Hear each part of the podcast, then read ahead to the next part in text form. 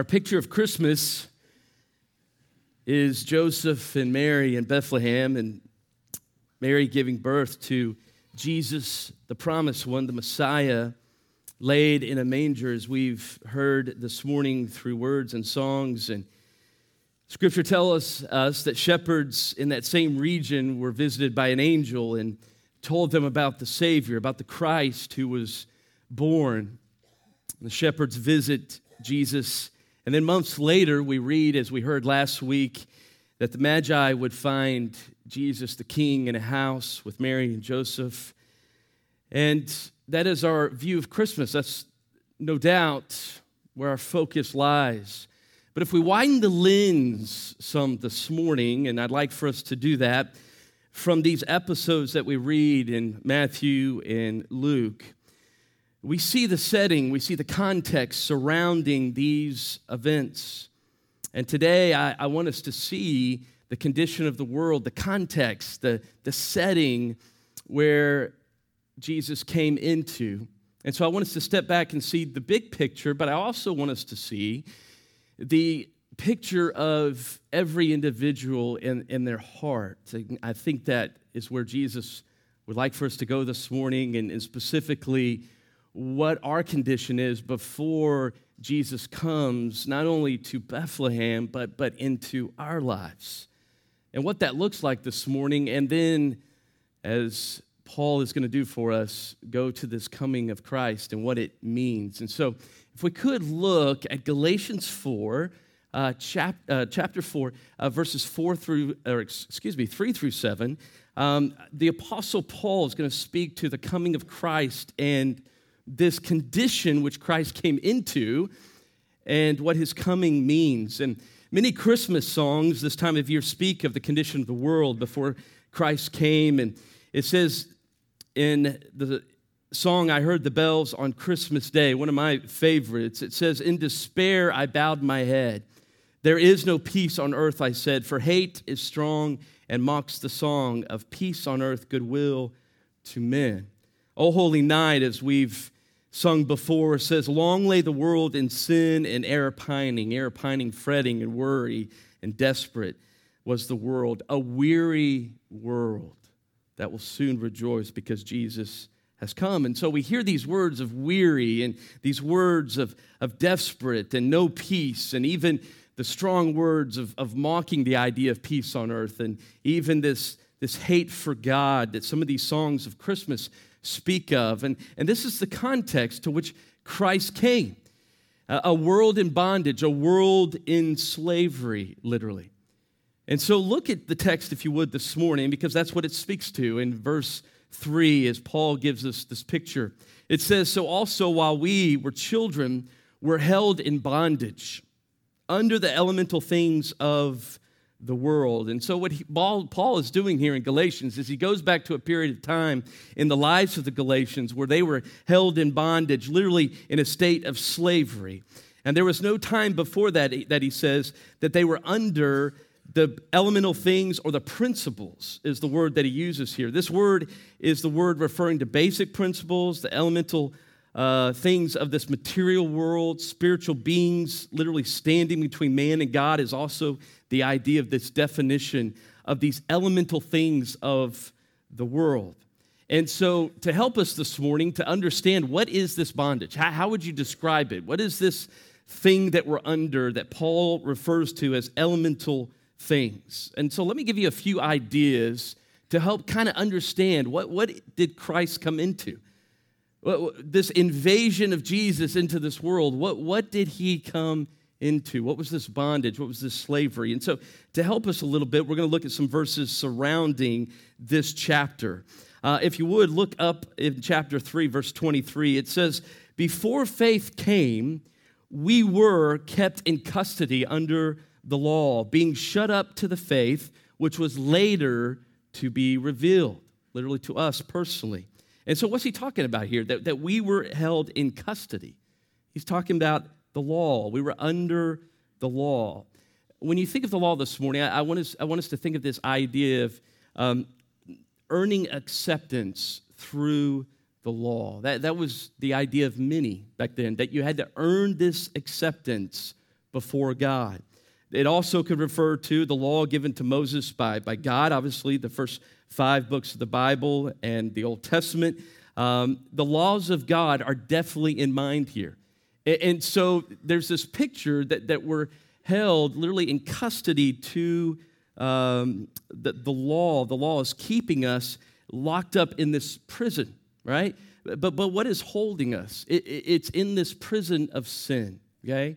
And, and the law convicts us, it, it holds us in custody. Now, when we think of the law, we also need to understand that the law is good. It does something very good. It shows us our sin and it shows us our need for Jesus. It shows us that we cannot keep the law on our own. We, we cannot earn acceptance before God by keeping the law. We need a Savior. We need a Savior. And so, that this bondage, this slavery, is the idea that the law is the prison warden that keeps us as inmates locked up in sin's prison. Not only that, look at chapter 4, verse 8, as Paul is going to also kind of further define this slavery, this bondage that the world is in, that we are in. It says, However, at that time when you did not know God, you were slaves to those which by nature are no gods. It's an interesting verse. What, what does that mean? That we are held literally as slaves to those by nature that are no gods to me, it kind of has a flavor of idolatry, right? That, that we're worshiping things, we're, we're treasuring things that are no gods at all. Paul, right here, is actually referring to this idea of demonic spirits who rule the present world system. And he's speaking to the Galatians here, saying that literally you are in bondage, in bondage. But it's very interesting here. What, what does Paul have in mind of this idea of being held literally in bondage to demonic forces. What does this mean? Well, some in the church in Galatia were using the law, as we spoke of just a bit ago, of God to help them do something. That they wanted to show moral accomplishments to God in the hope that they would receive blessings from God. And so, what Paul is saying here is if that is where you're at, that you're trying to earn your salvation, you're trying to work for your salvation to receive blessings from God, to receive his lover's favor, Paul is saying that's demonic. And so, it's pretty strong here what he's talking about this slavery that we're in. But think about this the, the world has taught us that we've grown up in from very early to earn things, hasn't it? To earn things and something's good. Let's, let's think about it. We, we earn affirmation from parents very early, we earn grades from teachers, right? Uh, we, we earn playing time from coaches in sports. We earn attention, right, from boys and girls. We do that. We earn paychecks from employees. And so we often, as a result of that, because we're so used to that, don't know how to receive favor or goodness or love without working for it or earning it. And so sometimes this can paralyze us before God, causing us to think we must earn His love, we must earn His kindness, we must earn favor from Him. And so in doing that, we trade away the true gospel of grace and often work for and serve God as slaves as employees. And so that's what Paul's talking about here when he says it's demonic. It's this idea that in some way we can earn love from God.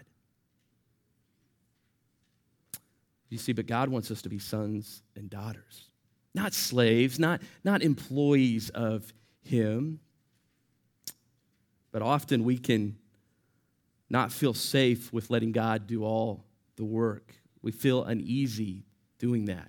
We want control. We want some sort of control. We, we struggle with believing in God's free gift of grace. And so the book of Galatians suggests that we will be tempted to deny the gospel by treating God as like this impersonal master and not a father. We'll try to seek to prove ourselves to him, and we seek to earn his love when he has already loved us and he has sent his son for us. And so, Paul, what he does in this book, and especially in this chapter, he wants us to behold the gospel. He wants us to behold God's free gift of grace by faith alone. so that we will be set free from the slavery of trying to earn, to trying to, to work for his love, his favor. And so Paul is actually going to call this childish as well. This is another idea of this slavery I want us to touch on just a bit. If you look in this chapter and the surrounding verses, look at verse 1 in chapter 4. Paul says, Now I say, as long as the heir is a child, he does not differ at all from a slave, though he is an owner of everything, but he is under guardians and managers until the date set by the Father. So also we, while we were children. And I want to just stop there for a second because what Paul has in mind here also is that these who are in bondage and, and, enslaved before coming to Christ, they're childish. And what does he have in mind here? It, it simply means they, they lack understanding. They lack understanding. They're, they're, they're immature, right? Maybe as an infant or, or a minor that hasn't reached the age of maturity yet, is what Paul has in mind here. And Paul said this in 1 Corinthians 13 11. He says, When I was a child, I used to speak like a child. I used to think like a child. I used to reason like a child. But when I became a man, Paul says, I did away with childish things. And so, what is Paul saying here? There must be a point where we, we grow out of the law and we come to the gospel, is the idea. We, we grow out of childish things, trying, trying to earn or, or, or, or selfishness, and, and, and we need to grow up. And what is Paul thinking of here? He's saying we need to grow up to the idea of receiving the gospel and trusting Christ and come to that understanding. And ultimately, the last idea of this bondage, this slavery, as we think of all these ideas, as we're held in custody to the law, as we seek to earn blessing, Paul calls that demonic, as we are childish and immature and, and don't, don't understand and need the gospel, Paul also says ultimately we're all in bondage to sin. We're all in bondage to sin. Paul says in Romans chapter 3, 10, he says, There is none righteous, none that are right with God, not even one. There is none who understands. There is none who seeks for God. All have turned aside. Together they have become useless. And there is none who does good. There is not even one. And then he says in verse 18, There is no fear of God before their eyes. And so Paul has this idea of slavery, of bondage. And so this is the big picture of the world. This is the, the, the picture of every individual.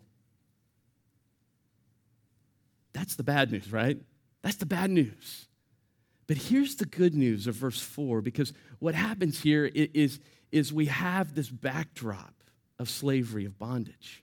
But then look at verse 4, and, and this first word is huge. It's, it's, a, it's like an interruption, it's like an invasion of sorts. And look at verse 4, it says, But when the fullness of the time came, God sent forth his son. Don't you love just the power of that? I mean, that's, that's, that's huge. And it says here, born of a woman, born under the law, so that he might redeem those who were under the law, that we might receive the adoption as sons, because you are sons. And God has sent forth the Spirit of His Son into our hearts, crying, Abba, Father. Therefore, you are no longer a slave, but a son. And if a son, then an heir through God. What power! We read of verse 3 and we're like, oh my goodness, this weary world. But then get to verse 4. When the fullness of time came.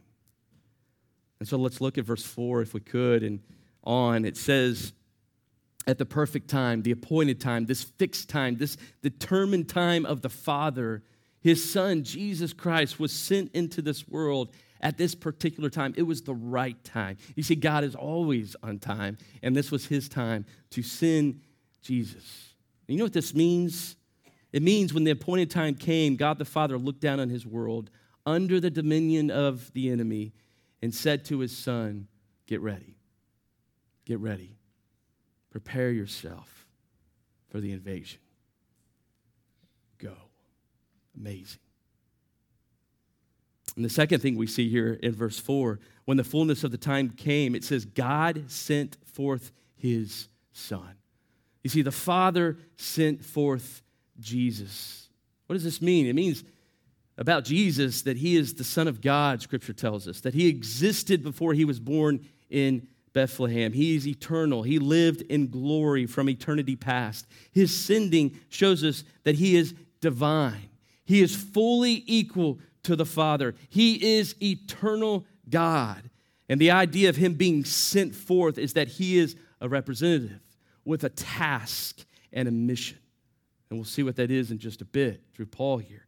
Not only that, it says that Jesus in verse 4 was born of a woman. And so here we have declared his true humanity. You see, Jesus had an ordinary birth, just like everyone in this room. He had an ordinary birth, but his conception was miraculous as the Holy Spirit overshadowed Mary, a teenage version, and did the unexpected, as we read about in Luke chapter 1. And so, what we have here in Paul's words is the incarnation of God becoming man. Jesus Christ, 100% divine, being sent forth from the Father and being clothed in humanity, 100% human. Two natures. Amazing. And that's the miraculous of Christmas. And then we see also in verse 4 here at the end, not only was he born of a woman, but he was born under the law. And this is important. We, we maybe don't really think of this maybe a lot at Christmas time, but, but this idea, excuse me, of Jesus being born under the law is huge. You see, Jesus was born a Jew. He was to obey God's law in its entirety. And when it came to keeping the requirements of the law, the commandments, he was perfect. He was perfect. One of the things that I, that I loved about our retreat two weeks ago at, at Pine Cove with the middle school and high school students is, is our speaker talked about this. And I thought it was interesting that, that, that how Jesus served us every day of his life by being pure, by keeping the law. Have you ever thought about this? And maybe we don't because we, we, we well, he was 100% divine. There was no way that he could sin, which is true which is true. But have you ever thought about how he has served, he served us every day of his life by obeying the word of God and not sinning? He served us in that way. And it's huge, it's big. And we'll see in just a second why. But also, Jesus, he was circumcised on the eighth day. We read about um, in Scripture. He never broke any of the Ten Commandments, any of the law. He followed the biblical pattern of worship. He went to Jerusalem to keep the feast. He celebrated Passover. He did everything that the law required. But not only did Jesus keep the law, but he died under the law. He willingly came under the law, accepting its death penalty for breaking it. But here's the deal, okay? He didn't break it. He didn't break it. But you and I did. You and I did. So he took our death penalty for us by dying on the cross. And this is how Paul speaks about it in this book. In chapter 3, verse 13, Paul says, Christ redeemed us from the curse of the law. He purchased us, He bought us back from the curse of the law, having become a curse for us. That's why it's important that he was born under the law because he also died under the law. And he paid in full the price of the penalty that we all deserve. so when we think about Christmas, I want to share with you a few quotes that always encourage me this time of year. James Denney says this He says, Christianity knows nothing of an incarnation which can't be defined apart from its relation to the atonement, meaning the death of Christ, his substitutionary death on the cross. J.I. Packer says this it says, The cradle led to the cross. We must see it in this context. It is more than a marvel of nature, but it's a marvel of grace. Amazing. And then I love what John Donne says in the book of Uncommon Prayer. He says, The whole of Christ's life was a continual passion, Others die martyrs, but Christ was born a martyr. He, was fa- he found a Golgotha where he was crucified, even in Bethlehem where he was born. For to, who, to, to his tenderness, then the straws were almost as sharp as the thorns after, and the manger as uneasy at first, at the cross at last. His birth and his death were but one continual act, and his Christmas Day and his Good Friday are all but the evening and the morning of one and the same day. From the crutch, the cradle, to the cross is an inseparable line. Christmas only points forward to Good Friday and Easter. It can have no meaning apart from that, where the Son of God display his glory by his death. And so, as we celebrate Christmas, we, we remember he was born under the law for us so he could pay the price for our sin. And then look at verse 5. What was this purpose? What was this overall purpose? And where it comes for us and for the world, this hope. And really, this is the deeper wonder of Christmas.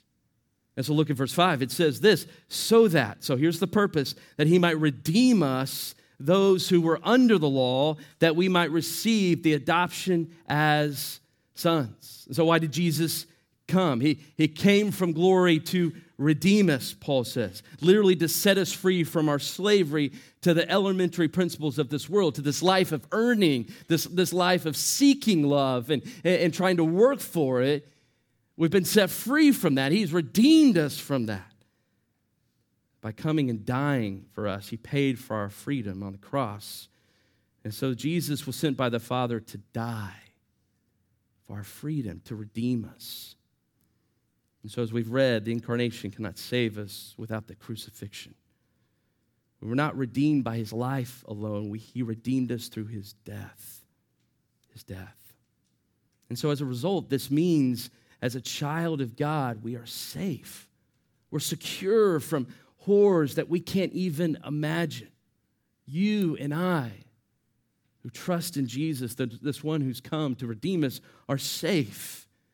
And we have a Father, it says here, who watches over us, who, who knows our every need, and who's defeated death for us, who promises to deliver you to himself safely one day.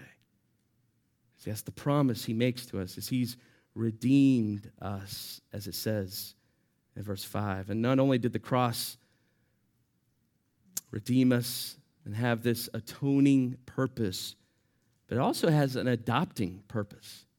You see that here at the end of verse 5. We're redeemed, those under the law, but also that we might receive the adoption as sons. That's a beautiful passage that we might receive the adoption as sons. In this text, we see a change, right? We see a shift. That Jesus' is coming turns us from slaves into what does he say here? Into sons. And how does this happen? This happens by faith alone, in Jesus alone. Paul says up in chapter 3, verse 26 For you are all sons of God through faith in Jesus Christ. Now, ladies, don't get offended here because Paul is using the word sons a lot, right? And so, in that culture, in that time, sons were the ones who would receive the inheritance. But, but don't get offended by that here in the text because he has both in mind here sons and daughters. And so don't, don't miss that. And so by calling his children sons of God, guarantee that all his sons and daughters that come to him by faith would be included in his inheritance. And this is what Paul says. Look at verse 7 of chapter 4. Therefore, you are no longer a slave, but you're a son. And if a son, then an heir through God. And so, what does that mean? That we are now not slaves, but we're sons. We have this inheritance. It means, guys, we are wealthy, right? That's what it means. And some of y'all are thinking, oh, really? All right. Want to hear more about this? Okay. This inheritance, what does this mean? We, it means we have this true, we have this lasting, otherworldly, otherworldly prosperity. We have this eternal prosperity, a divine inheritance kept in heaven for you. It's no mistake that when Paul compares sons with slaves, he calls them, look at verse 1 of chapter 4, owner of everything, owner of everything. And he's speaking about sons in general, but this means for us that is those who are now children of God. All that he has, and he has it all. Scripture tells us that. He owns everything, God does. He wants to share with us the redeemed, his adoption, or his adopted children. And so one day we will own it all with him. And yet, the greatest treasure, when we will inherit, is not anything God can give us, but God Himself.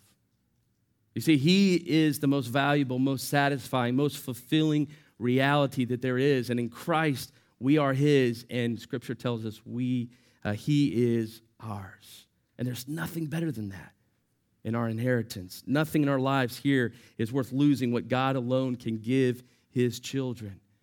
And so when we compromise the gospel or leave it behind, we risk losing everything. It's impossible to describe how much is at stake here.